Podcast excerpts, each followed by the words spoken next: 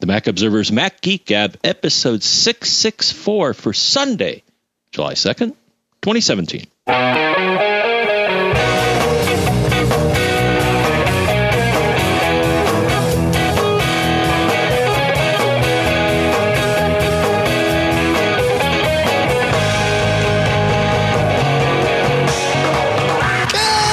Greetings, folks, and welcome the Mac Observer's Mac Geek Gab, the show where you send in your questions, tips, and cool stuff found.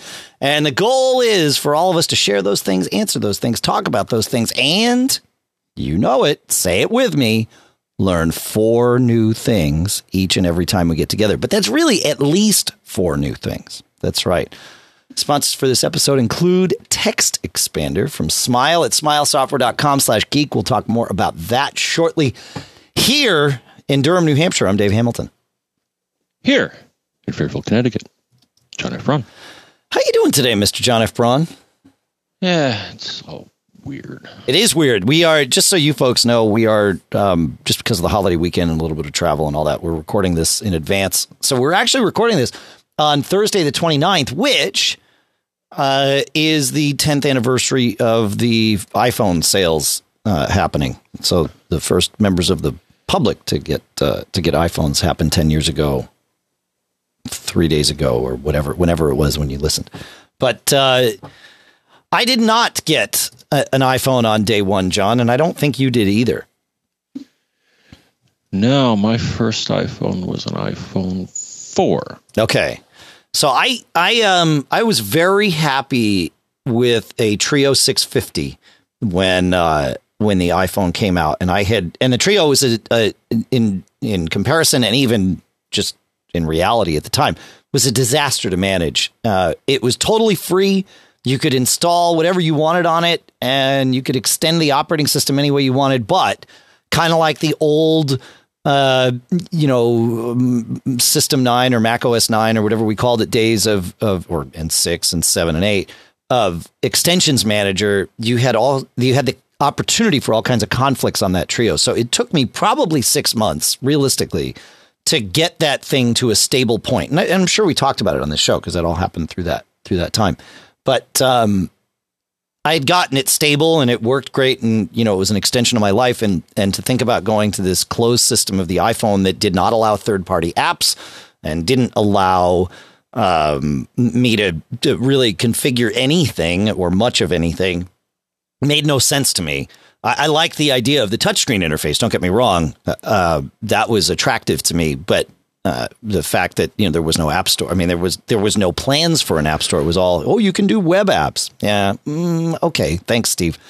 Uh, so I bought one, but I made um, my wife Lisa use it. But she was coming up from like a, a Motorola RAZR or something that was, you know, non-smart functional. So it was a step up for her. So we had one in the house, but I didn't get it right away. I think I got it a, a couple of weeks later. So. And then the 3GS. I think the 3G. No, it must have been the 3G. The second iPhone I think I went with was was the, the the second wave of iPhone when the App Store finally came out and stuff. It was like, yeah, okay, I got to go get one of these things. So. Yeah, there was a uh, 97. I know that because I was looking through my pictures the other day because you know I'm printing things, trying to, anyways. Sure. yes, of course. Yeah. But I was going through some pictures, and there were pictures of a keynote, and I noticed there was a screen that said iPhone, and I'm like, oh wow, Wow. Yeah. that's when they introduced it. That's right. You know that keynote. I, I was recently. I mean, it, you know, obviously this has been in um, in the news, and and we've been talking about a lot it a lot because it has been ten years, um, really, and it's been ten years for the last six months because it was announced in January, and then we you know got to prognosticate and and and all of that for six months, and then it, it came out in June of uh, '97. But um, so we've been talking a lot about it. But I will say this: if you have not ever, or even if you haven't in a while, watched that Apple keynote from Macworld Expo in January of '97, uh, please go do yourself a favor and watch it. It is, you know, I had the pleasure, we both had the pleasure, John, of, of seeing Steve Jobs on stage many, many times. And in my opinion, that one was head and shoulders above any other performance he put on. I mean, that one was it, it, you talk about the magic of Steve Jobs that it, it is palpable when you watch that video. I watched it. I don't know. It was, it was probably five years ago, maybe uh, on a plane. You know, I downloaded it and watched it on a plane with my son, and uh, and it was. I mean, it was awesome. My son turned to me about halfway through. He says, "This is amazing." He says, "You were there for this?" I said, "Yeah, man. yeah," and it was just as amazing as you think. so it's worth watching. Similarly, it's also worth watching the Computer History Museum um, interview with Scott Forstall that happened just what last week. Stellar interview with Scott, and really kind of makes me miss that level of energy coming from some executive at Apple. Uh, Apple just does not have someone like that, and they pushed him out because they didn't like his sort of abrasive uh, atmosphere. But I don't know, maybe they need it. So anyway, that's worth watching too. If yeah, in fact, I would say that's sort of mandatory watching. We made everybody on the TMO staff. It was like, no, this is like an Apple keynote. You got to watch this because we're going to talk about it for you know years to come. I'm sure. So, did you watch it yet, John? Uh, ten years ago, I did. No, no, the Scott Forstall thing. I mean. Oh no. Oh yeah, do it. it it's worth an hour of your time for for sure. Did I say 97, Chris Fields? Wow, I did. Yeah, because you said 97, John, right? It was 2007, folks. Yeah, of course. It was only 10 years ago. Yeah. oh, 2007. Yeah. I'm like, I, when you said 97, I'm like, I guess that's right. And so I just went with it. No, it's it's 2007, and I'm thanking Chris Fields in our chat room at macgeekgab.com slash stream, where you can always listen when we're recording the show live. And we put a calendar out at macgeekgab.com slash calendar so you can always know when that's going to happen. All righty. Shall we get into the meat of things here?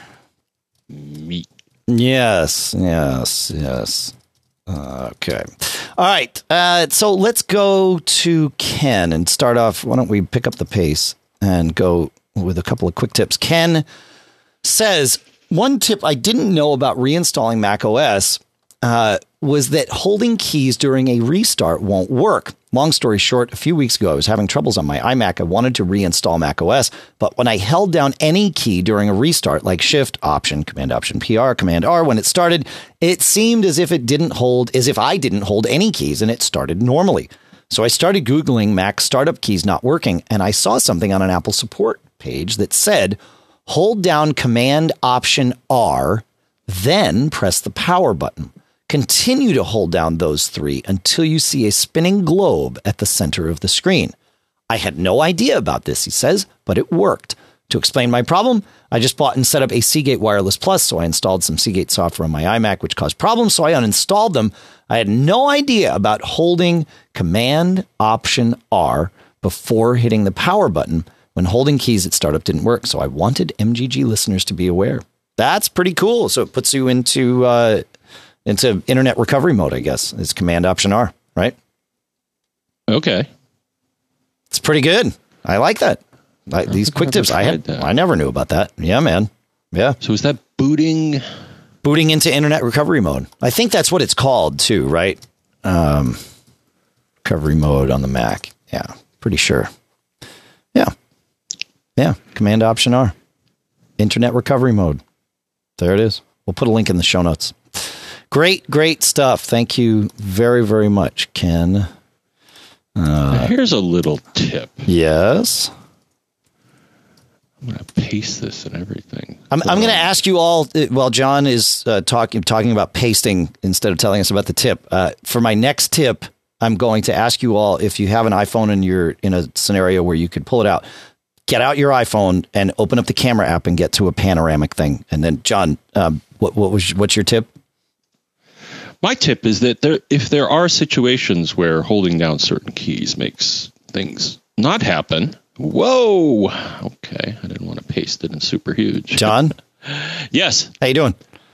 Boot argument options in OS 10. There is a way from the command line that you can uh, invoke certain features that normally are done with the keyboard, but for whatever reason you find the keyboard is not working.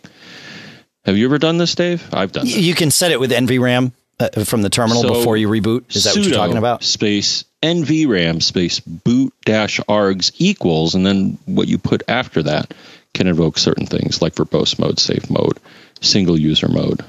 There may be a few others Cool. that this article lists. But I've had to do that once where I'm like, it's not seeing the keys. I think it's because my keyboard was screwed up. but it's good to know there's another way to, to go about this. Cool. Yeah. Very, very good. That's that's super handy. And I bet um, I bet there are plenty of of uh, field techs out there that uh, already know this, consultants that already know this, and and several hopefully that are listening and saying, "Oh man, that's handy to know."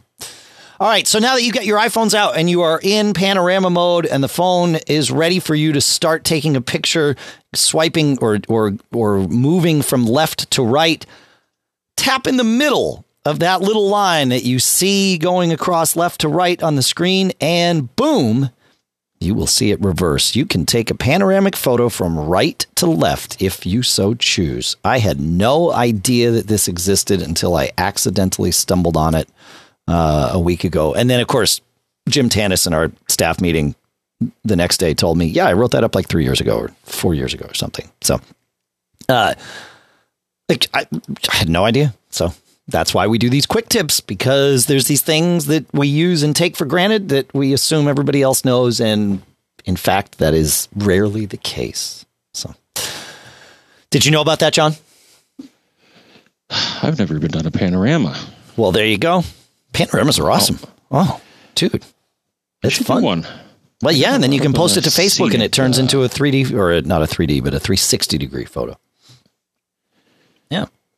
All right. Uh, also from Ken, but I think it's a different Ken. Another quick tip: I sometimes use my iPhone to track how long it takes for something to happen, like when my iMac starts up. The iPhone shows the time at the top of the home screen, but it doesn't show the seconds. So I have to open some app on my iPhone, like the clock, and select timer. On the home screen, though, the clock app shows an analog face and the second hand. He says, I'm sure everyone knows this, but I didn't. And you're totally right. Um, I, I I did know that Ken, but I thought it was something that was introduced with iOS 10, I think, and started telling people about it. And they're like, "Dude, that's been there for a long time." So uh, yeah, it's handy to be able to have a second hand right there. Pretty good stuff. iPhone home screens, the clock. He's talking about the clock at the top of the screen. Yeah. Yeah, All right. it just shows the minutes, but I not the seconds. clock. Does not show seconds. Right at the top of the screen, but the clock app has a analog face with a moving seconds hand. Ah, yes. What do they call that? Mm. The There's a name app. for that where the icon repre- the icon it's something morphic. You know what I'm talking about? skeuomorphic. I think that's it. Yes. I think that's the the concept that that embraces. Um, that it's not just Well, may yeah. I mean, skeuomorphic. is interesting talking about that after suggesting that we um, have people watch the Scott Forstall thing. Um, but uh, I wouldn't. I you- you're probably right that it's tangentially part of that, but um, but really, skeuomorphic is is meant when it, it implies that it's supposed to look real, like something from the physical world. And and that was where like the the Game Center app had like leather and felt and all of that crazy stuff and and that sort of thing where you put bolts on the side of the the clock face so that it looks like a watch as opposed to just this you know digital representation of a clock. So I, I mean, yes, that looks like an analog clock, but it doesn't look like a physical clock, if that makes hmm. sense. I don't know that I would call that skeuomorphic, but yeah, I mean, you know. Skeuomorphism. Always uh, Mr. Braun, you know. I like that uh, I like that you come up with this stuff. It's good. All right. Um I know we've talked about this before, but I also know that these kinds of things that not everybody listens to every episode, not everybody has been listening for 12 plus years, and that not everybody uh, remembers everything or any of that. But Mark says, ever get one of those cryptic numeric error message numbers uh, or uh, messages on your Mac, trying to copy something or whatever, and it says error negative 5002. What's an error negative 5002? Carefully open up the terminal, says Mark, and type all one word Mac error M A C E R R O R space the error number. For example, Mac error space negative 5002, and you'll get unknown user authentication, authentication, easy for me to say, method specified. Hopefully, this ticks up the tally on someone's four things to learn from the show today. Thank you so much, Mark. That's uh, yeah, it's a handy one for sure using Mac error. I um because it because it translates those things into whatever language you happen to have your Mac speaking to you. So it's good. Good, good. I got more. Yeah, go ahead, John. Ready for this? I'm totally ready. Um, now iTunes being iTunes, Dave. Yeah. Guess what? They have their own error codes. Isn't that awesome? That's and I know awesome. this because I found the article that says find AirTunes, iTunes error codes. So within iTunes, if you get an error code, and it's typically in parentheses, yes. um, this handy dandy article has an explanation of what those error codes mean. Just makes me kind of upset that they have a separate a separate group. one. Yeah. yeah. But hey, Yep. link to that too. So uh, Cool. Yeah, this is good stuff. Really good stuff. Fun. All right. And then uh, I think the last in our quick tips comes from listener Larry, who says, in the last show, I think you referenced some things. Oh, wait, this this comes from a long time ago. Uh, he says when you update a multi-user Mac to a new OS, make sure you also sign into all of the user accounts after the update completes. I updated uh, my iMac, but I did not sign into my wife's account on the machine. I could not complete a time machine backup until I had signed into her account. Seems the update does not completely finish until all user accounts are signed into. Took a lot of console and Google searches to solve the problem. The time machine would just get stuck and not complete until I logged into every account. And yeah, I've seen that happen where when you log in, or you, when you log in the first time after an update, it doesn't happen all the time, but some updates say, "Hey, I have a bunch of questions to ask you," um, and you're usually just saying yes. You know, share your uh, you know crash logs with Apple or whatever whatever those questions are. Sometimes it's a please relog into iCloud message, and sometimes it's nothing at all.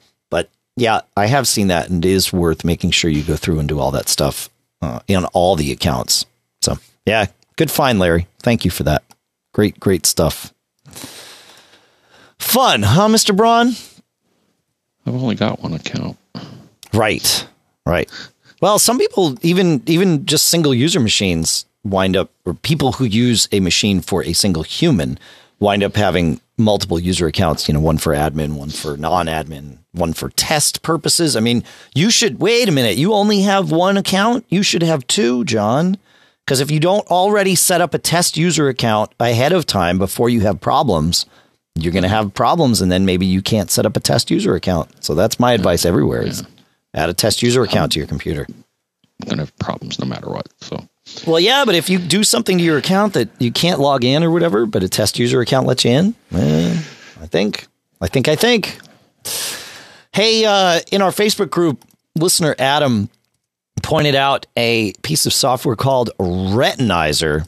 Um, and Retinizer is it's a crazy little app uh, that takes any Mac apps that aren't Retina ready, um, where everything is uh, displayed pixelated because you're on a Retina screen and things aren't quite right. It takes all of the UI elements and doubles their uh, their pixel depth so that you get that Retina feel. It won't kind of it won't do everything, but uh, but it'll do a lot of things. And I've tried it with a couple apps and it it works. So um, very cool. They say don't use it with Adobe Creative Suite though, but other than that, you're good to go. So we'll put a link to that in the show notes. It's a uh, donationware, so you are free to uh, to download it, use it for whatever you like.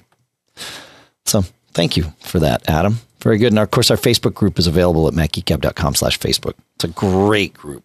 Huge, huge help and lots of stuff going on there. Sometimes it's, um, that's great. It's really great. And then, John, yesterday I found out about something that uh, I think has existed for a while, but we've never, I don't think we've ever talked about on the show. I certainly wasn't aware of what it did. It's called Parallels Toolbox. Um, now, we all know Parallels is the company that makes virtualization software. But this toolbox thing is very different from virtualization software.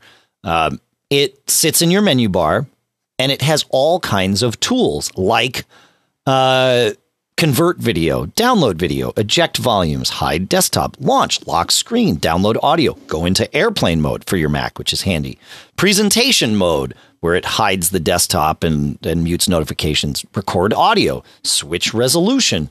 Very, very just simple, handy stuff to have kind of all in one place. You can take snapshots, you can record the screen with it. So, uh, so I figured I'd, I'd throw that out there. I think it is it's nine ninety nine a year to use uh, Parallels Toolbox, and it it's um, it's available for uh, yeah, it says for Mac and Windows. So, so there you go. So check that out. It's worth uh, it's worth checking out. You may or may not you may or may not buy, but uh, but that's okay. Yeah, good huh. stuff, John. I know, right? Did not you know about this? Not to be uh, well not to be confused with Parallels Tools, which is right. something that it installs typically after Parallels updates their app. Yeah, it, inside the virtualized also, environment, right? It'll then apply some, I guess, specialized drivers to make your life easier. Maybe that's why I had always kind of ignored it uh, because I always thought, oh, we've released a new version of Parallels Tools. And it's like, oh, okay. I mean, fine. That's great. And I know it'll tell me that when I go into my next Windows session and then I'll update them. But look at this. If I search, oh, yeah, Parallel. I seem to have Parallels Toolbox installed. there you go. Happen? You can even you can block the camera with it so that uh, apps can't use the camera. I mean, it's pretty. This is pretty good. Fun stuff. So anyway, just wanted to make sure everybody knew it is it is cool stuff found. So, uh, we have a couple of tips to share from uh, from previous episodes. So we'll go to we'll go to Dave here, and Dave says, um, "I just caught up listening to Mac Geek Gab 662, where listener Jeff was reporting Wi-Fi chaos." Anytime I hear Internet, Internet of Things devices and chaos in the same sentence, I begin to think failed security. Listener Jeff needs to consider the possibility that his network has been hacked or compromised. Always a worthy discussion when it comes to these devices, as they are profoundly insecure, and the vendors of a $15 light bulb aren't going to keep a crack security team on alert to patch every latest vulnerability in the software they release. Turn all those devices off, says listener Dave uh, and see if things start behaving. Patch them if he can. But as a general rule moving forward, we should always keep them in separate, untrusted network that's nowhere near any device or data that you actually care about. So, uh, Dave's sentiment and and and thought process is actually quite sound. Uh, it could very well be that one of your Internet of Things devices has has been compromised. I mean, certainly we've heard about that before, where they um, you know, they start participating in botnet attacks and that kind of thing. However, I disagree with Dave's advice. And it's not that I disagree with it, it's that I don't think it's practical. Um, and I think it's perhaps misleading.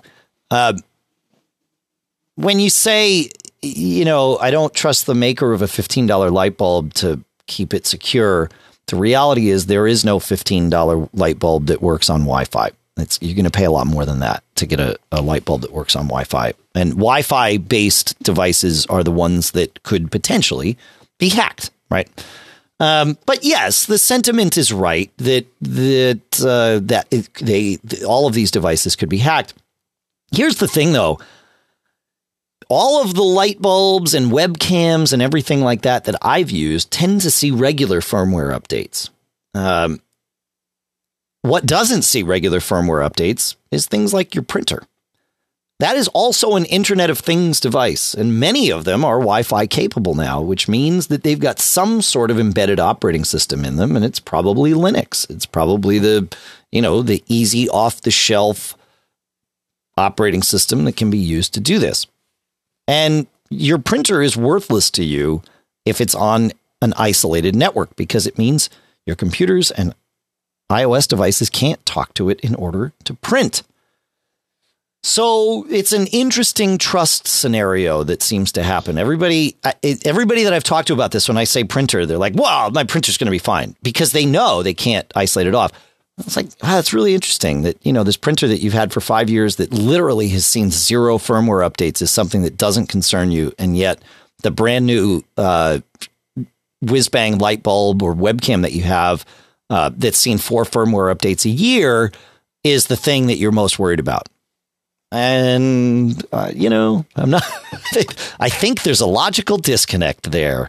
Um, I think, and, and, and, and from a convenience factor, even with a webcam, most of the time, the way you're set it, you're going to set it up, you're going to want to point that webcam or to point something on your network to that webcam to, to read from it. So isolating it isn't going to help you.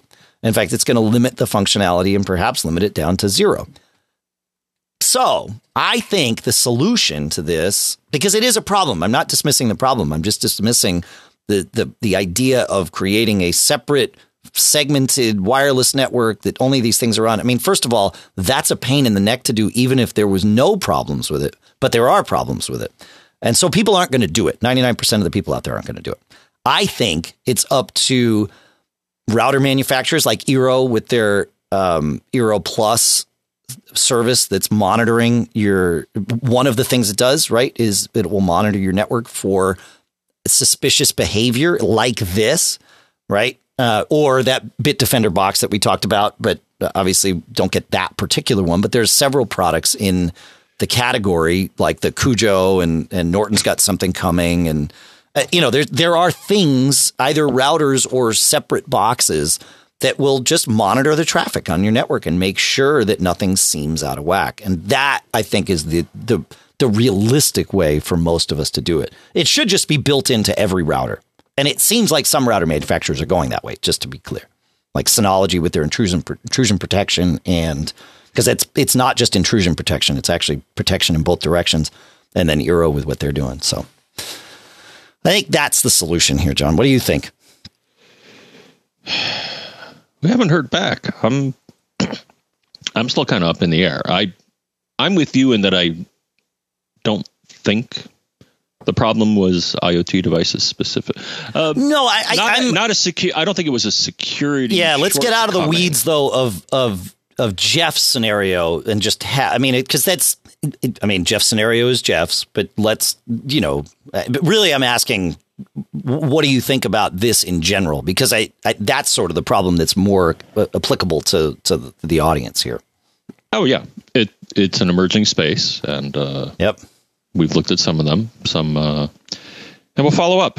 I think I had a Cujo, which uh, I think they got in touch with me saying, "Hmm, yeah, we've got some follow up to do from the show we just right. went to. Right. Yeah, they were at, at, right at that PepCom show that we just did, and that that's one of the things I love about those those shows is you you do get to start to see kind of emer- like you said emerging developing trends, and there were three four companies there, four out of like thirty, which is sort of a high percentage that were selling some sort of solution for uh, the, or not selling, but but pitching some sort of solution for this problem. Uh, again, either in a router or in a separate box. So yeah, I think I think two years from now, anything you buy that manages your network will have something like this in it because it's the only play. It's the only way. I think. You know, Mr. Braun. I like Cujo just because Cujo. I mean, who doesn't love Cujo?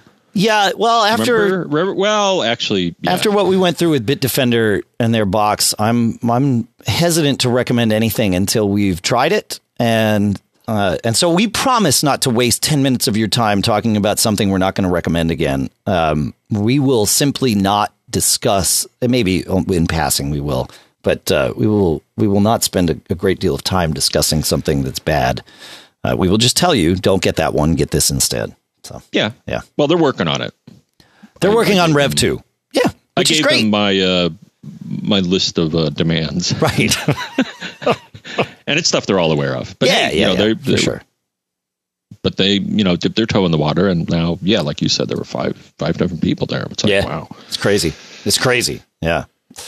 All right, and then um, Mark uh, had a follow up here.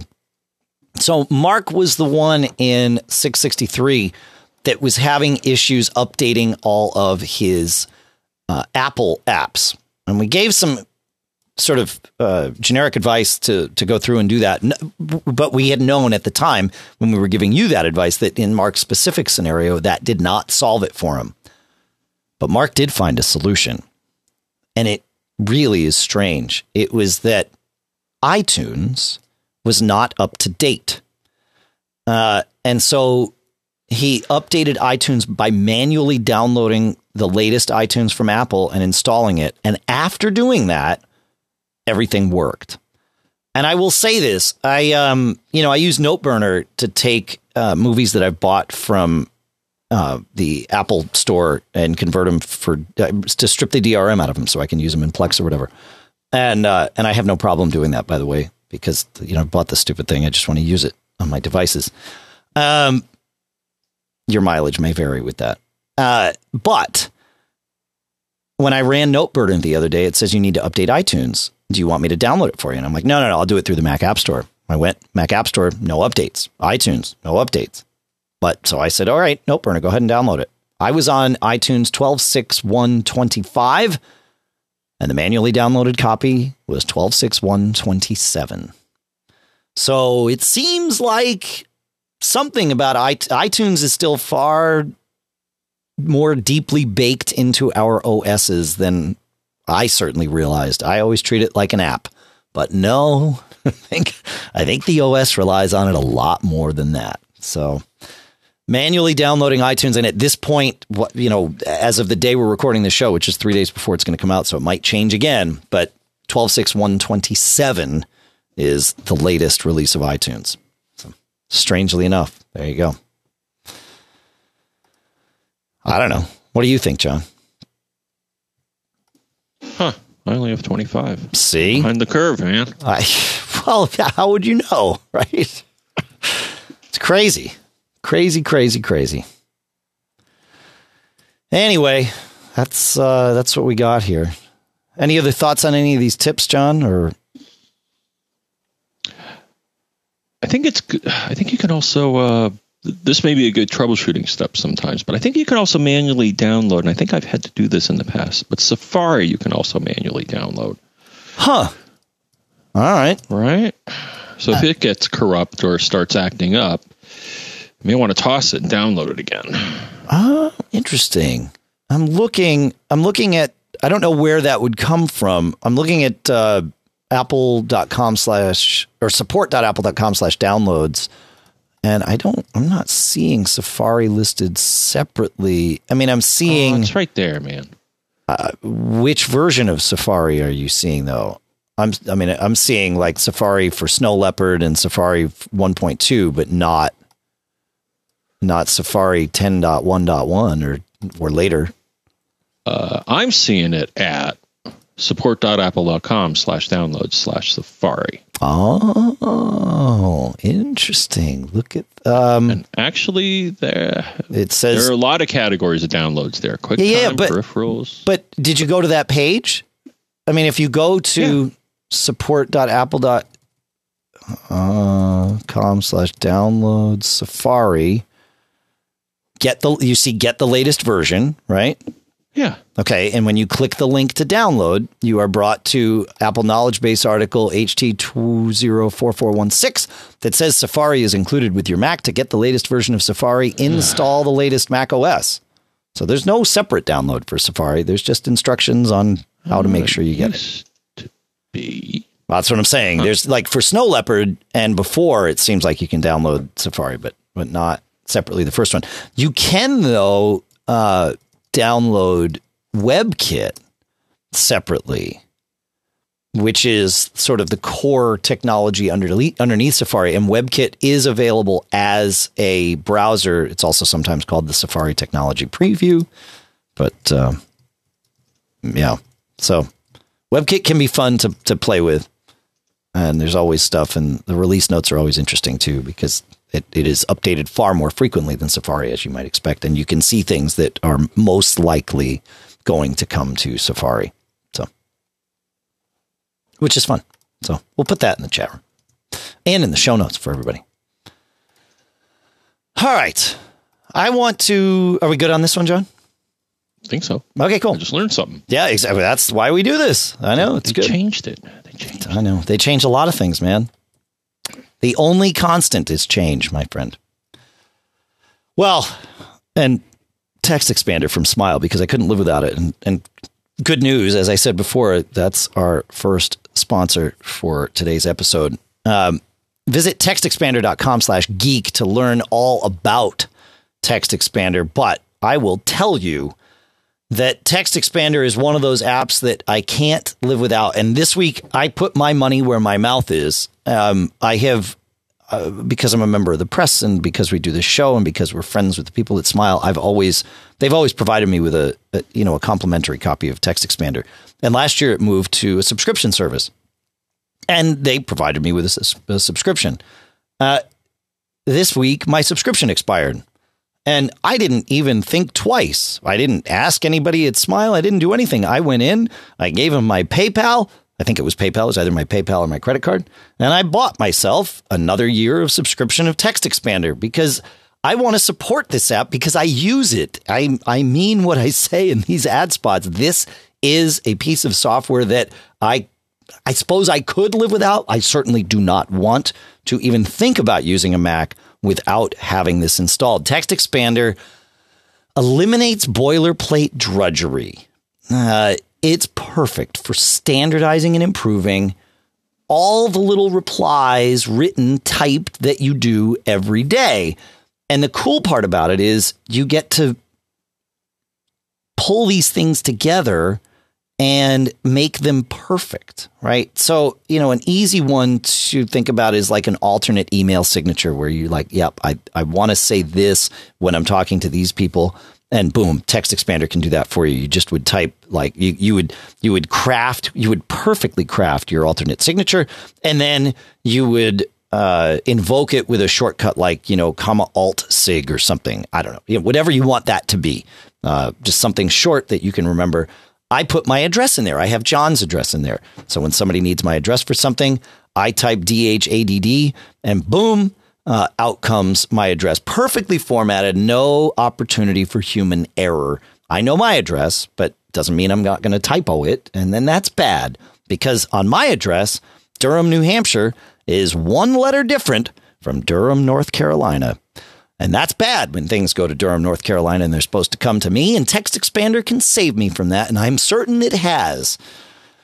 Text Expander also lets you do very, very cool things with formatting and inserting live data. So you could craft a perfectly worded email response for, say, a frequently asked question. And you could have it put the date in there, or you could have it auto bake the URL from your clipboard into it because Text Expander has these macros that can be very, very powerful. In fact, it can even prompt you to ask you for data.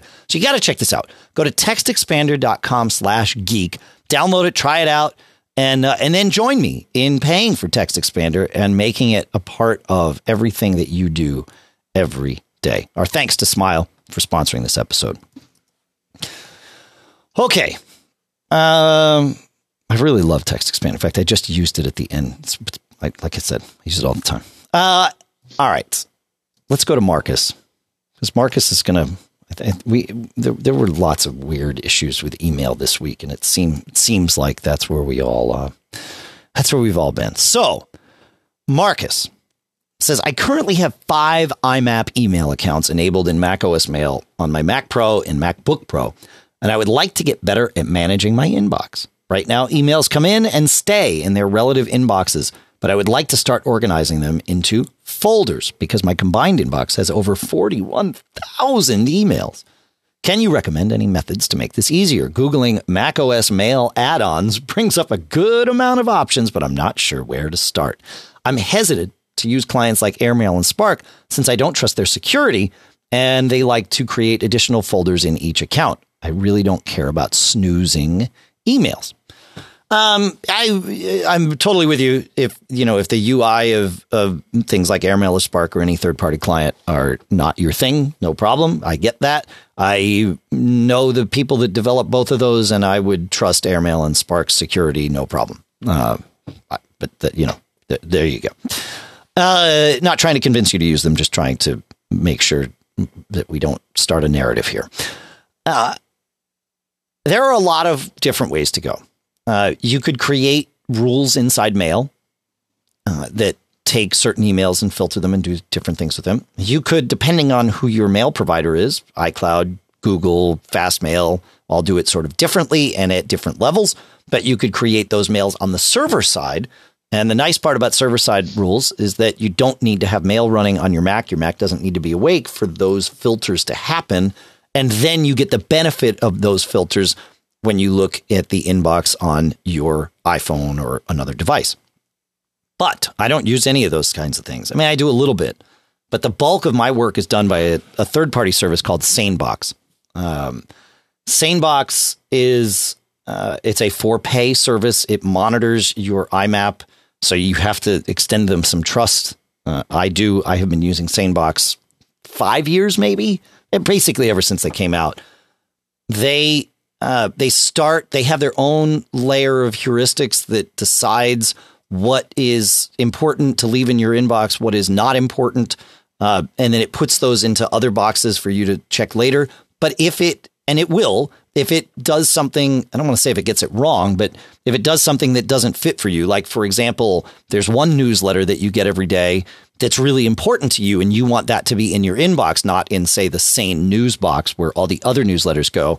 Uh, all you do is you drag one copy of that newsletter from your Sane news box back to your inbox. SaneBox will realize you have done that, and that trains it in order to do all of those things that you want later.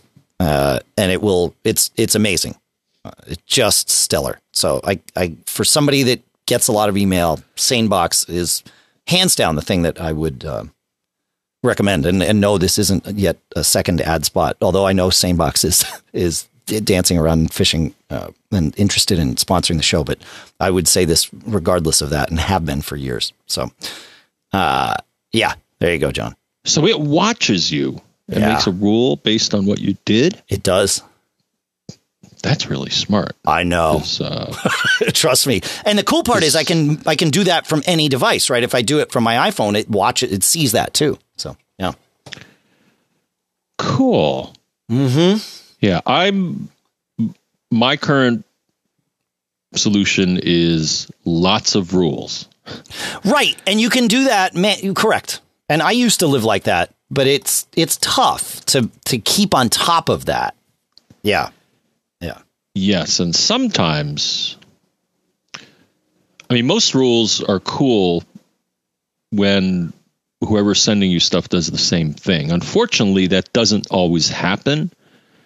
It's like for certain bills or certain whatever that I get via email. Yeah. You know, if it's from, sometimes they do something silly and you have to tweak the rule a little bit. So it may come from, you know, megacorp3email.com. And it's like, oh gosh, why are you changing? Why did you do this to me? Yeah.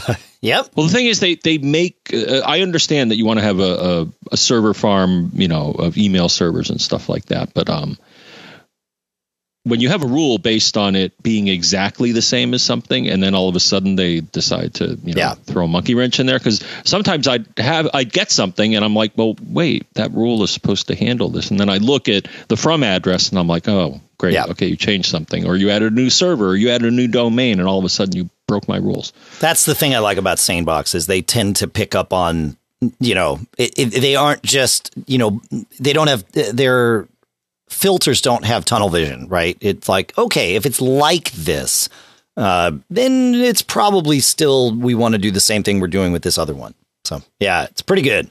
It it's Now, would it handle the the one challenge that I find? So, so I I had to go through this again when I uh, switched my TMO email back to the Gmail interface versus forwarding. yeah But um, the challenge with a lot of these, and I'm wondering if SaneBox is smart enough to figure this out. But a lot of times you'll get an email, and you won't be in the to field. So they'll do a BCC or something like that, and that gets kind of tricky because you, how do you determine?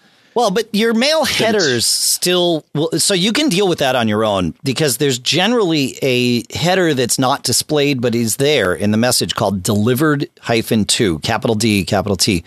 Uh, that's exactly what I had to do for yeah. ones that missed the filter. I'm like, well, why didn't this get caught? Oh, because it doesn't see my email address in in the to field. Right. But then, as you pointed out, there's a way to tweak Gmail and most others to say, yeah, deli- if deliver to is john at macobserver.com, right. then use that rule to put it in my TMO mailbox as well. Yep. Yep.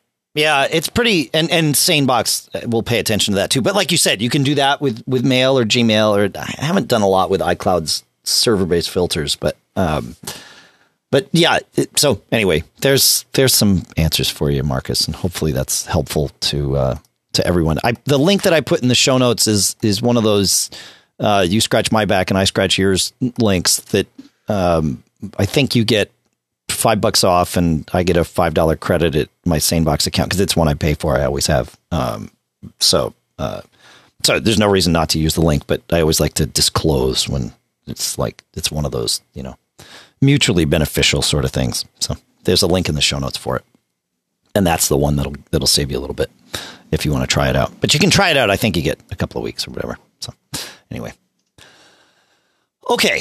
Um, moving along, but staying with the email theme, we have a note from Ian saying, "I decided it was time to look at encrypting my email, so I looked at Jeff Butts's article."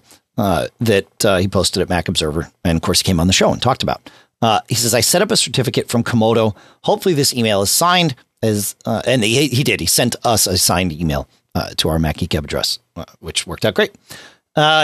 He said, I do have a couple of questions. He says, when I signed up at Comodo, I noticed that the certificate is only valid for one year. Does this mean if I forget or am unable to renew the cert, then any encrypted emails will no longer be viewable? Number two, the Comodo cert was free. This always worries me as a long term business model. Do you recommend a different provider slash one that charges? Uh, number three, for work email, I'd like to use a different iOS app to keep email accounts segregated. Currently, I'm using Airmail, but not specifically tied to this. Are there any other apps apart from Mail that support email encryption on iOS? So, um, yeah, in the expiration date and the and the free thing are sort of tied together, but not really. The certificate, I believe, the way they're issued, they have to have an expiration date. Uh, Comodo it, but once it expires, the only thing that will stop from happening is people will be will not easily be able to use it to send you encrypted mail and you won't be able to easily use it to sign mail. But in terms of decrypting it, as long as you keep both the private and public key, which if you did it through Comodo are, and in Safari are stored in your iOS keychain, as long as you keep those forever, and remember whatever password or authentication you put on them, uh, which may be none, and that's okay because it's saved in your keychain. Uh, as long as you have the private and public key pair, you will always be able to decrypt mail that was sent to you with a now expired certificate. Um, did you have something to say about that, John, before I answer the next question? The, the other thing that will start happening is that people that people that try to process mail that's been um, uh, signed or encrypted with an expired certificate, they're going to start to get warnings. Well, yeah, only if you send them new mail that's expired, or they haven't, or they look at old mail. But that's right. Yeah. Correct. Yeah. What happens is that it'll say I had a problem verifying this email. If you look for the details, it's then, going to show your cert, and it's going to say, by the way, the reason I'm complaining is that the uh, it's expired and that the person needs to get a new one. So things will work, but people will start getting warnings. Um, same with websites. If you go to a website with an expired cert, you'll get a warning, and then when you when you dig in, you, will see that. Right. Yeah. yeah but yeah, don't. Exactly. But but to your point, also don't get rid of. Uh, but we've had one or two people saying, "Well, I'm going to tidy everything up here and get rid of all my old certificates," and it's like, no, no, no, no, no. Yeah. No. Yeah. Yep. Don't best not to touch any of that. I, I've even been tempted also. I have some certs and various other so, uh, a few things that show expired, and I'm like, should I be tidy and get? No, no, no, no. Don't. There's don't a reason it's tempt. there. Yes, that's it, right. It, it's it's understandable that it's frustrating to see things that appear to be non-functional in your keychain, but don't don't touch that. Yeah, no, on this, especially in this case, don't touch it. Yep, I'm with you. All right, um, and then uh, the expiry the, or the free part, Comodo does offer personal email certs for free. Uh, they do have a a a healthy paid business model. I mean, I don't know if it's healthy. They have a paid business model. I have no idea whether their company's healthy or not. Uh, but um, so they they use this as a way to attract people and get their name out there. Obviously, here we are talking about Comodo every time we talk about email certs. And so my guess is even from that, they've already gotten some paid business because they'll sell you a cert for your website. Or if you want an email cert for your business, those aren't free. Only personal certs are free, etc. So that part doesn't worry me. And it's a nice little service that they provide uh, for free for, uh, for, you know, for the uses that, uh, that make sense. But you could pay for an email cert and some email cert providers will then renew your certificate after a year in a way that's a little easier to manage than what we have to deal with with Comodo, which is there is no renewal, there is no fanfare. One year after your cert's been issued, it will expire. So I have to put every year on my calendar a month prior. So at the 11 month mark, I put, hey, dum dum, go generate some more email certs so every year our email certs, we really only use them for 11 months. And, and then we get new ones. And, and I say we because I have my own, John has his own, but then we also share certs for the, the two Mac Geek Gab addresses that we have feedback at MacGeekGab.com and of course premium at MacGeekGab.com. I think the first thing you said was feedback at MacGeekGab.com. Yeah, no, the first thing I said was feedback at MacGeekGab.com. And we do maintain a, a, a live cert for that. So any mail you get from us will have that certificate. So if they, you then add your own cert, then you can encrypt mail back and forth with us, and we love to do that because it gives the NSA something to uh, to think about, and that's great. As far as iOS apps that support encryption, uh, Mail on iOS is the only one that I know of that does SMIME. But for PGP, uh, that landscape is actually growing quite rapidly. It's it sort of sucked for a while, to be perfectly honest. But uh, but lately there have been a few new ones out, and the one I've been testing most recently is called Canary Mail at canarymail.io, and uh, and that it's smooth, but it's not for SMIME. It's for PGP. There's nothing wrong with PGP. In fact, some may argue it's better than SMIME. Uh, it's not built into iOS, or support for it is not built into iOS or, or Mac OS like like support for SMIME is. But um, but it it's still very secure and uh, you know all of that good stuff. So Canary Mail and Canary Mail is available for both Mac and iOS. It does some cool things. It'll use iCloud to sync your settings, but obviously nothing that would compromise your encryption. But uh, yeah, very cool stuff. So I, I I recommend checking out Canary Mail if uh, if you're if you're interested in this. I think it's like ten bucks or something. So it's not you know it's not it's the right price if you ask me. There you go. Yeah, John, good. As far as I know. All right, cool. While we're talking about mail, let's do. Uh, I'm going to say one more question, but I'll be perfectly honest that it's going to be two things because I had my own mail issue here, John, that I'd like to tell everybody about. Dan writes uh, the segment in last week's show about the unread, the incorrect unread count in mail made me think about one frustration I have always had with Mail app on my iMac. I have my Gmail address set up on my iMac. Under the Gmail account, I have set up folders for different things like Amazon, apps, orders, work, people, etc. If I click on any of those folders, they appear empty. If I do a search, Mail finds the message and shows the location as archived. But in iOS, in the Mail app, those same folders appear and the messages are in them. I've always wondered about why the discrepancy. Very ironic that this mail, this message came in, or at least I read it uh, on a day when I prepped Mac Geek Gab from the studio here. And the reason was that yesterday on my iMac, and I think I think my answer might be the same answer for for Dan here. On my iMac, suddenly midday yesterday, my inbox only showed unread messages. And as soon as a message was read and I moved off of it, it disappeared from my inbox. Now, of course, when I first saw that, I thought, everything in my inbox is gone. It's not. I checked online, I checked on my iPhone. Everything's totally fine. No problem. Why won't it appear on my Mac? So I told it to rebuild the mailbox. You go to the uh, the message and any one of these things might work for Dan. By the way, the, the the most of them didn't for me, and I'll tell you what did. But um, but any one of these things might work for Dan. So the first thing is mail caches a lot of its data, uh, and it's possible that those caches can get stale, corrupted, whatever. So I uh, I highlighted my inbox and I went to the message, uh, sorry, the mailbox menu, and I chose rebuild. Didn't solve the problem for me, but it might for you. So it's worth doing.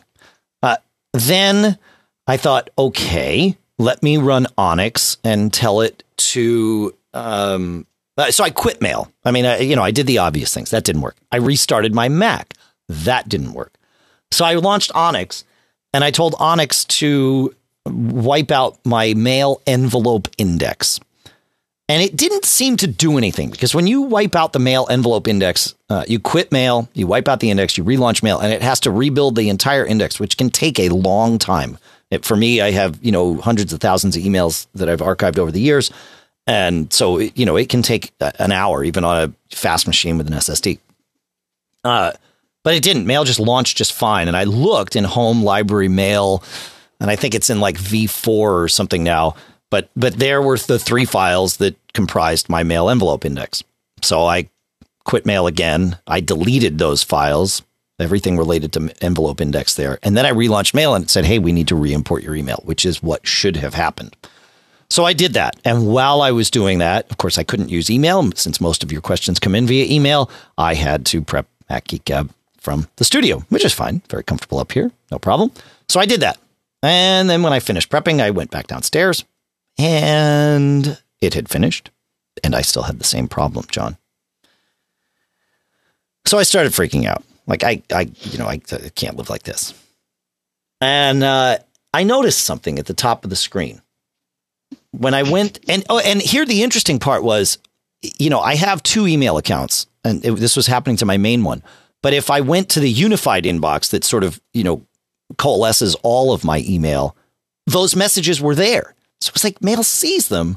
Why won't it show them to me when I want to just see the messages in this email box? And I noticed at the top of my alternate email, my secondary email box, it listed the number of messages. Said, you know, uh, whatever, 20 messages, one unread or something. But when I went to my main email box, it said zero filtered messages. So I'm like, aha, I think I know where to go with this. So I went to the view menu and I uh, saw that it said um, I forget what the option was because I'm not different problem, but I'm not on Sierra here in the in the studio, and this is a feature of Sierra. But there's something about hide or show, enable or disable message filter, and and the option in in the view menu was disable message filter. So I did that, and then everything appeared. Like, okay, how do I configure this message filter? because I have an option now in the view menu to enable or disable the message filter, and it's Command L. But there's nowhere I can find nothing to configure what's being filtered. And I know it's not calling it in the menu disable the unread message filter. So I know by default it's that filter. And I look because I know on iOS there's that little um, down in the lower left of your mail list on iOS. You've got uh, the little it, it's like a I don't know, it's the filter option, and you can tell it to filter, and then you, know, you just tap it. It's like in the lower right, there's the new message icon. In the lower left, there's the little filter icon, and then you can configure the filter. There's no icon. There's nothing telling me, and I'm looking online, and they're saying, yeah, you have that same icon on the Mac. Like I don't have that icon on my Mac. Do you have that icon in Mail on your Mac on Sierra, John? It's like it's like three mm-hmm. lines in a triangle, in, or three lines in the shape of a triangle inside of a circle. I, I bet you uh, don't. And no, I know, I don't think it's enabled by, enabled by default. So, well, no, it is enabled by default for certain. However, well, I, I it's in the, there's no icon for it in the toolbar. It is not in the toolbar. It is in the title bar of messages of, of, of your message list, and it will be there by default. With I, I guarantee you this, and you cannot put it in your toolbar. It is only in the title bar of your uh, message list, but it is not in the title bar of your message list if you use classic layout in Mail. Filters are not configurable if you use classic layout in Mail. So I had to go in to, I mean, I didn't have to. I, I once I turned off the filter, everything was fine. But by going into Mail Preferences Viewing and unchecking the box that says Use Classic Layout, of course, now I went to the three pane layout uh, in Mail, and at the top of the screen or at the top of the message list, I get the little filter button that lets me configure what that filter is going to be. Pretty interesting, huh, Mr. Braun? That's a journey. Yeah, exactly. Yep. Now, I've had, this is going to be much quicker, but I've had some cases where what I see in the message list isn't what I expect to see. Make sure that you don't have the search field filled. Hmm. I've had that happen to me once where I'm totally. like, yep. why am I not seeing? And then all of a sudden, looking carefully, um, well, you'll see at the top of the screen, it'll normally say inbox and it'll show the number of messages and the number unread. Right. But if you're uh, operating on a search term, it's going to say inbox and then found, for example, seven mass- matches for search. Yeah. So I've panicked a couple times because I'm like, wait a second, all my messages have disappeared, kind of like you. Yeah. like, all right, there's a reason for this. Right. Right. Don't panic. But yeah. Yeah. It, I went quickly from panic to just frustration because I knew they were there. It's like, could you just show them to me? But yeah, very. I must have hit Command L.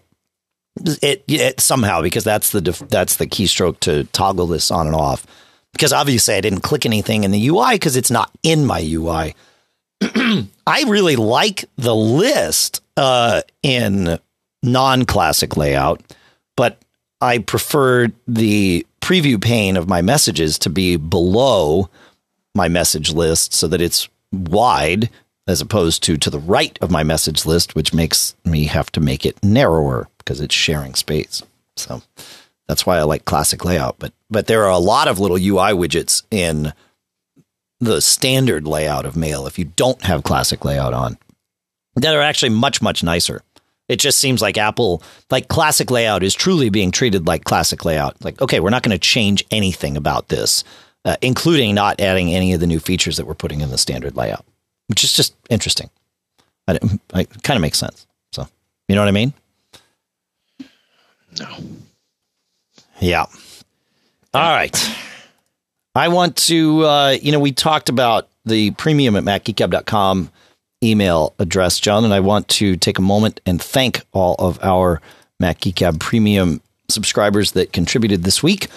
Uh, let's see. We had one time contributions, one from Harvey for five bucks, and one from uh, the entity known as Working Smarter for Mac Users, which is a great book from Bob LeVitus for 100 bucks. So thanks so much, Bob and Harvey, for your one time contributions. A great book, too, by the way. Um, Bob's a good guy. Monthly, uh, on the monthly $10 plan, we had Michael P this week, Elizabeth B, Chris F, and Jim E. Thank you to all four of you for your support. And then on the biannual uh, 25 bucks uh, every six month plan, we had Robert P., Karen K., who is new this week, David P., Richard S., and Jeffrey F. Thanks to all of you, uh, Karen for being new, and Robert, David, Richard, and Jeffrey for your continued support. You folks, um, you rock. And I know I say it every week, but uh, we really mean it. So thank you so, so much. It's awesome that you are able to help us in this way. It really means a lot. So thank you. All right, John. Let's uh let's answer a couple other questions here. Let's jump to Mike here because Mike's got uh Mike's got an interesting one. He says, I allowed Comcast to install their latest cable modem router over the top of my old airport network. The router in the airport is in bridge mode, uh, we still use Time Capsule for regular time machine backups of both my wife's iMac and my MacBook Air. The Comcast network uh, as in the private one that they created for me, the one that's only for my house, uh, works quite well for wireless communications to both my Macs, my iPad Airs, my iPhones, and my Apple TVs. It has from day one worked well now for months. Uh, I just speed tested it and I get 200 down and 12 up. Cool. He says, but the doggone Xfinity Wi Fi network keeps popping up. In particular, my wife's iMac likes to pick up the Xfinity Wi Fi instead of the preferred private Wi Fi. This wreaks havoc when trying to talk with printers and such. So, my question is Is it worth keeping the Xfinity network enabled? Will it come in handy if my private network fails? Do I keep it just to be a good Xfinity citizen? I live in an area where most homes are on two acres or more, if that makes a difference for Xfinity. Furthermore, if I want to kill it, is it a straight is it straightforward to browse to the Xfinity router and just turn it off? So, uh, answering your questions in well, I don't know about in order, but separating them out. Uh, in terms of your Xfinity network helping you when your home network fails, um, your Xfinity network is running on exactly the same radios and on the same channel as your private network. And in fact, it from a wireless standpoint, it is the same network. Uh, it's just that the traffic on it is segmented out from a privacy standpoint, right? So the traffic is not mixed on it, but it's literally on the same radios that are in that are being used for your private network. So while I suppose we could come up with a scenario where the Xfinity network would work and the private network wouldn't, in general, no, I don't think it's going to make difference. Um, I don't think there's going to be a scenario. I mean, if the radio dies, they both die. If the router dies, obviously they both die. Uh, and my guess is even if your account goes into arrears or something and they turn off your account, my guess is they're going to kill both of those things anyway. So, yeah, I don't think from that standpoint you need to have it as a backup because it's not really a backup. Uh, to disable it, though, uh, so I, I see, for, especially for you, I see no downside in disabling it. Uh, you're on a two acre lot. Chances are you're not reaching the street with that anyway. It's not like you're in a downtown area or like you, John, you know, where you're close to the street and people walking could, you know, could pick up that kind of a network. Um, you know, if you're on a big lot, I don't think it's going to help. It it could be convenient for if, if and when you have guests over because they could pick up that Xfinity network without pestering you for your Wi-Fi password and being on your network. So you might want it from that standpoint.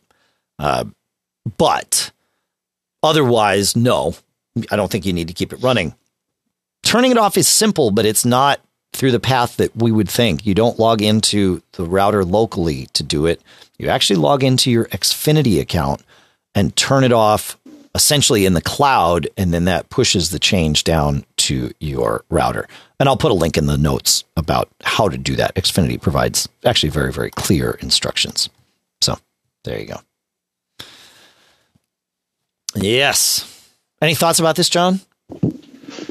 Um, the only thing that I would make sure that you do here, so in the case of it finding your finding the Xfinity network before your other one, your private one, yep. just make sure. It sounds like this is not the case, but um, if you go to your network and your Wi-Fi, and then you click on Advanced uh, in the Wi-Fi tab, you're going to see preferred networks. Just make sure that your private one is at the top of the list there. It sounds like it's not.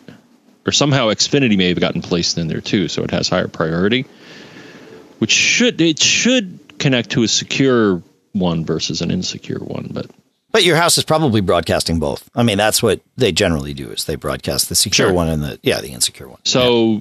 go to the preferred networks and just make sure that the one you want is at the top of the list. Sounds like it may not be. Yeah, so it, we got an interesting chat happening in the in the chat room. Listener Brian Monroe says uh, because it's on different IP ranges, it's a different. It's not the same Wi-Fi network, and perhaps we're splitting hairs here. But um, and I, my feeling on this is that yes, it, you're correct in that from a security and privacy standpoint, and from a network name standpoint, it's a different network. However, you are still sharing Wi-Fi bandwidth with whatever devices are on both because it is the same radios. So it's it is the same Wi-Fi network. You just have virtual names happening, virtual SSIDs, and then and then you're taking the traffic on those virtual SSIDs and doing things different things with them. So depending on what your definition of the term Wi-Fi network is, uh, yes, it, it could be considered different, but very important to remember, especially for those of you that are close to a street or uh, you know somewhere where people will regularly be using this network. Uh, it will because it's sharing the same Wi-Fi radios. It will impact your ability uh, to use your data. Now, maybe Comcast is doing some some interesting things that somehow prioritize, you know, the devices connected to one SSID versus others, but it is on the same radio. So there you go. Yes, yes. Yep. All right. Um. All right. Yeah, this is another question. I'd I'd love some thoughts on this, although I don't think we're going to have a, a, great answer. But also uh, one from another listener, Mike. He says, I have my phone hooked up to my car radio through Bluetooth. For music, I just use the music app.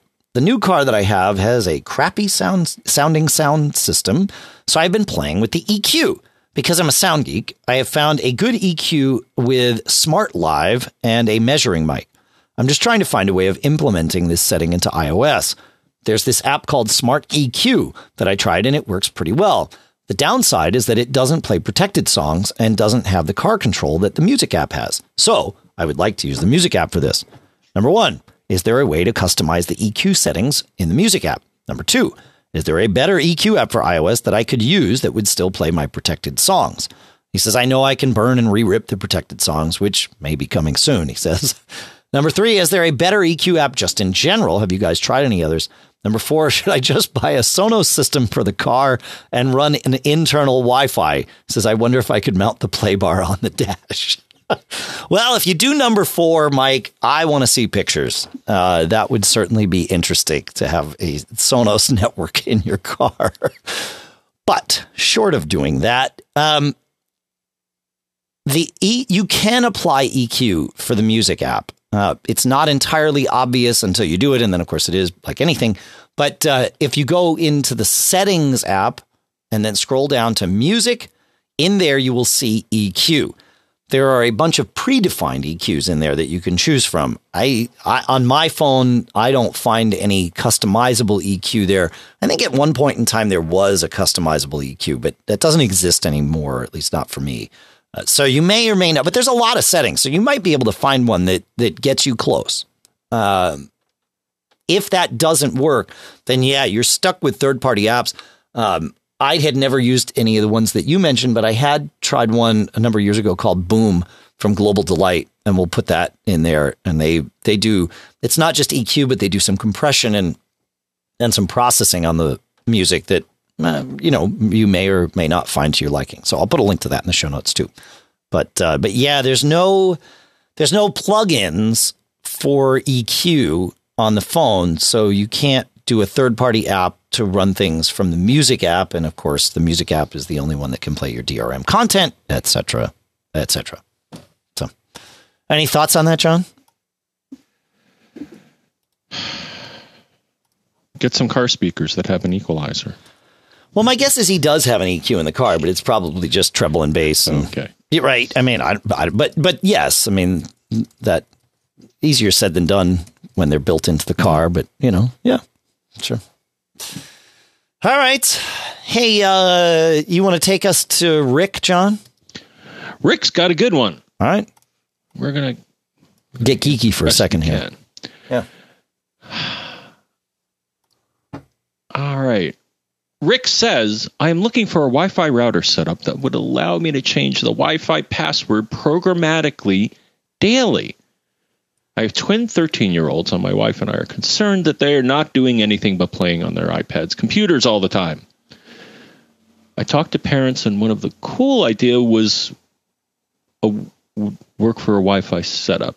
You do a set amount of chores or schoolwork, and then you get today's Wi Fi password. It would be simple for me to generate the password by any number of programming languages. My problem is I don't really want to go into my time capsule and change the password every morning. I want to automate it. And he said, What do you think? and then you replied, Dave, Yeah, and I well, think you were on the right path here. Um, yeah, I, I mean, it, there's no.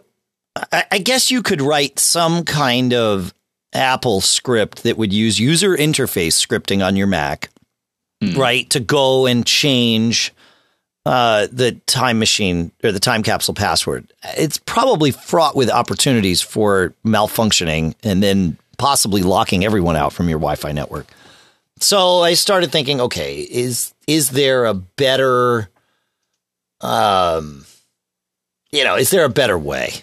Uh, do, do you use you know a third party router with maybe even third party firmware like DD-WRT where you can go and program this stuff in Linux and script it?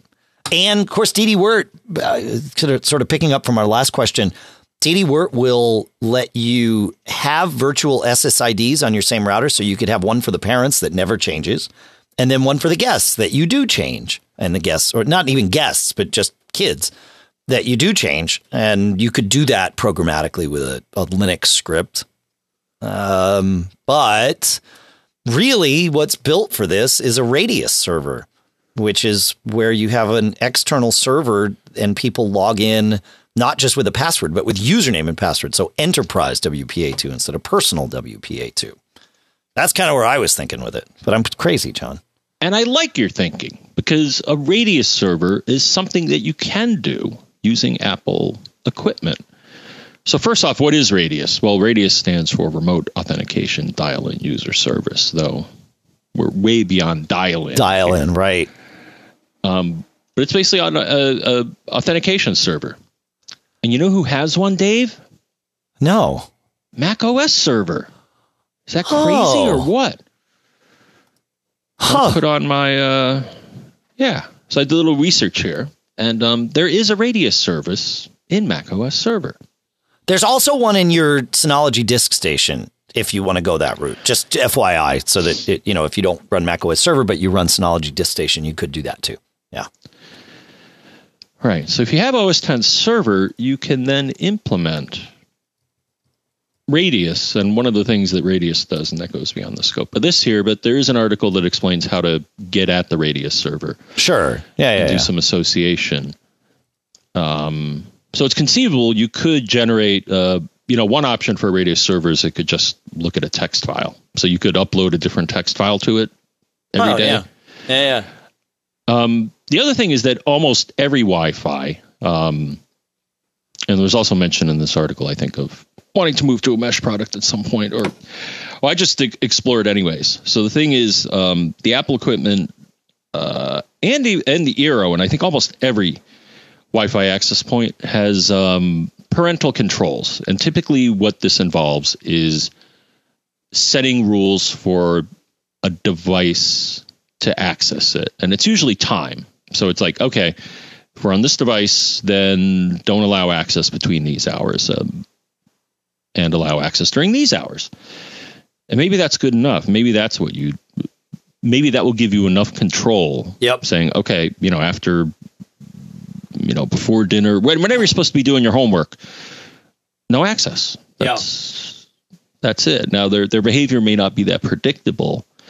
Um, I kind of like the idea. It's it's getting geeky because you're going to have to set up a Radius server. Another option is that I did find they have cloud based uh, Radius servers, um, and I actually did find a free one, though I haven't tried them. I'm, I'm going to have to try one of these guys. Either set up my own in Mac OS server. There's also open source Radius servers, and then there are cloud based ones. I Sure. found one called JumpCloud.com, and they say, yeah, we got a 10 user free forever deal if you'd like to try it. So here, here's my my advice for you, and I don't mean you, John. Uh, in fact, you and I had this conversation, but uh, in in general, I would say be aware that what you're doing is creating a scenario where access to your Wi-Fi network is dependent on now two devices. It's not just up to it's not just self-contained in your router, right? If you're doing radius authentication, and the, the router can't speak with the radius server wherever that may be locally or in the cloud you're likely going to have trouble getting into your wi-fi network so that and I, and and maybe they cache credentials i don't know right i haven't done enough testing with radius but you want to be aware that you're creating this scenario where, especially with a cloud server, if your Wi Fi, like if you can't get out to the internet, neither can your router. And now you can't even authenticate with your Wi Fi to do anything. Um, and, but the same would be true if, if, if you did it, say, with your Mac OS server or your Synology. If that box, your Mac OS box or your Synology box goes down, well, same problem. So just be aware of the the potential for for issues, or if the cat chews the cable between the router and the um, the thing, or like last week, John. Uh, yeah, the, your cat's becoming quite the network engineer. Uh, different cat, but yes, uh, right. So last week, folks, if you listened all the way to the very end of the show, you heard John drop off at the end, and and I had no idea at the time why. Well, I did some diagnosing and my internet was was down. I had no internet connection. My router was down, so I ran across to the house after we ended the show, and um, and I looked, and the router was off, and I'm like, oh man, it burned out or it died or whatever. I'm like, crap. I mean, it's not awful for me. I, as you all know, I have piles of routers, so it's like, okay, I got to put a new one in place. I'm like, wait a minute, it's awfully quiet over here. There's nothing on, like the TV, nothing's on. I realized the the UPS had been turned off. The power switch is on the uh, on the top of it, and we have this kitten, uh, and his name is Puck, and Puck killed the Wi-Fi, man. So you know, uh, he turned off the UPS, so I turned it back on. Everything came back up, no problem. yep, he's on his way to uh, basic troubleshooting. So he only implemented yes. half of it. He only implemented half of it. That's right. I don't know what the problem was he was trying to solve, but but but I mean, but hey, you know, oftentimes my family doesn't know what problem I'm trying to solve when I do crazy things. So you know, I'm not here to judge. I'm just saying, dude, you gotta like like you said, you gotta complete the circle there. Yeah. I think he was upset that I didn't like his uh, last Instagram photo. Maybe that's it. Yeah, you can you can follow Puck on Instagram as a Puck the Star. So we'll put that in the show notes yep. All right, John. Well, I think I think that's uh, that's a cue for us that it's time. I believe. I do believe. If anybody's done anything with a Radius server, I'd like to hear about it. Yeah, I mean, totally. I mean, there are numerous. Uh, there are numerous ones that I could set up, but um, have you set one up? What's your experience no. been? No, I've never, service? I've never. Well, I'm not asking you. No, I'm asking them. Oh, I see. Oh, I know yes. you haven't. Right. You all, y'all, y'all. How about that? I like that. Y'all is good. Y'all is good. Uh, that means everyone except you. What? No, it's right? inclusive. Oh, oh, it is. That's right. Yeah. Yeah, yeah it's inclusive. Ah, well, there we go. I don't even I don't even know where to begin at this point after we've begin. done that. Yeah, you can visit us on Facebook at uh, macgeekgab.com slash Facebook where we have a great group. I think I already said that though. That's the thing. Uh, yeah. Thank you for those of you that are leaving us iTunes reviews, macgeekgab.com slash iTunes. Let's focus on that again this week. We could really use more push there. It really, really helps. When I talk to the people at Apple, they say having a fresh crop of iTunes reviews regularly is really good for getting their attention. So please, please, we could use it. MacGeekGab.com slash iTunes. Thank you. Thanks as always to all of you, our premium subscribers. Thanks as always to CacheFly for providing all the bandwidth to get the show from us to you. Thanks for our sponsors. Of course, we had Smile in uh, this episode.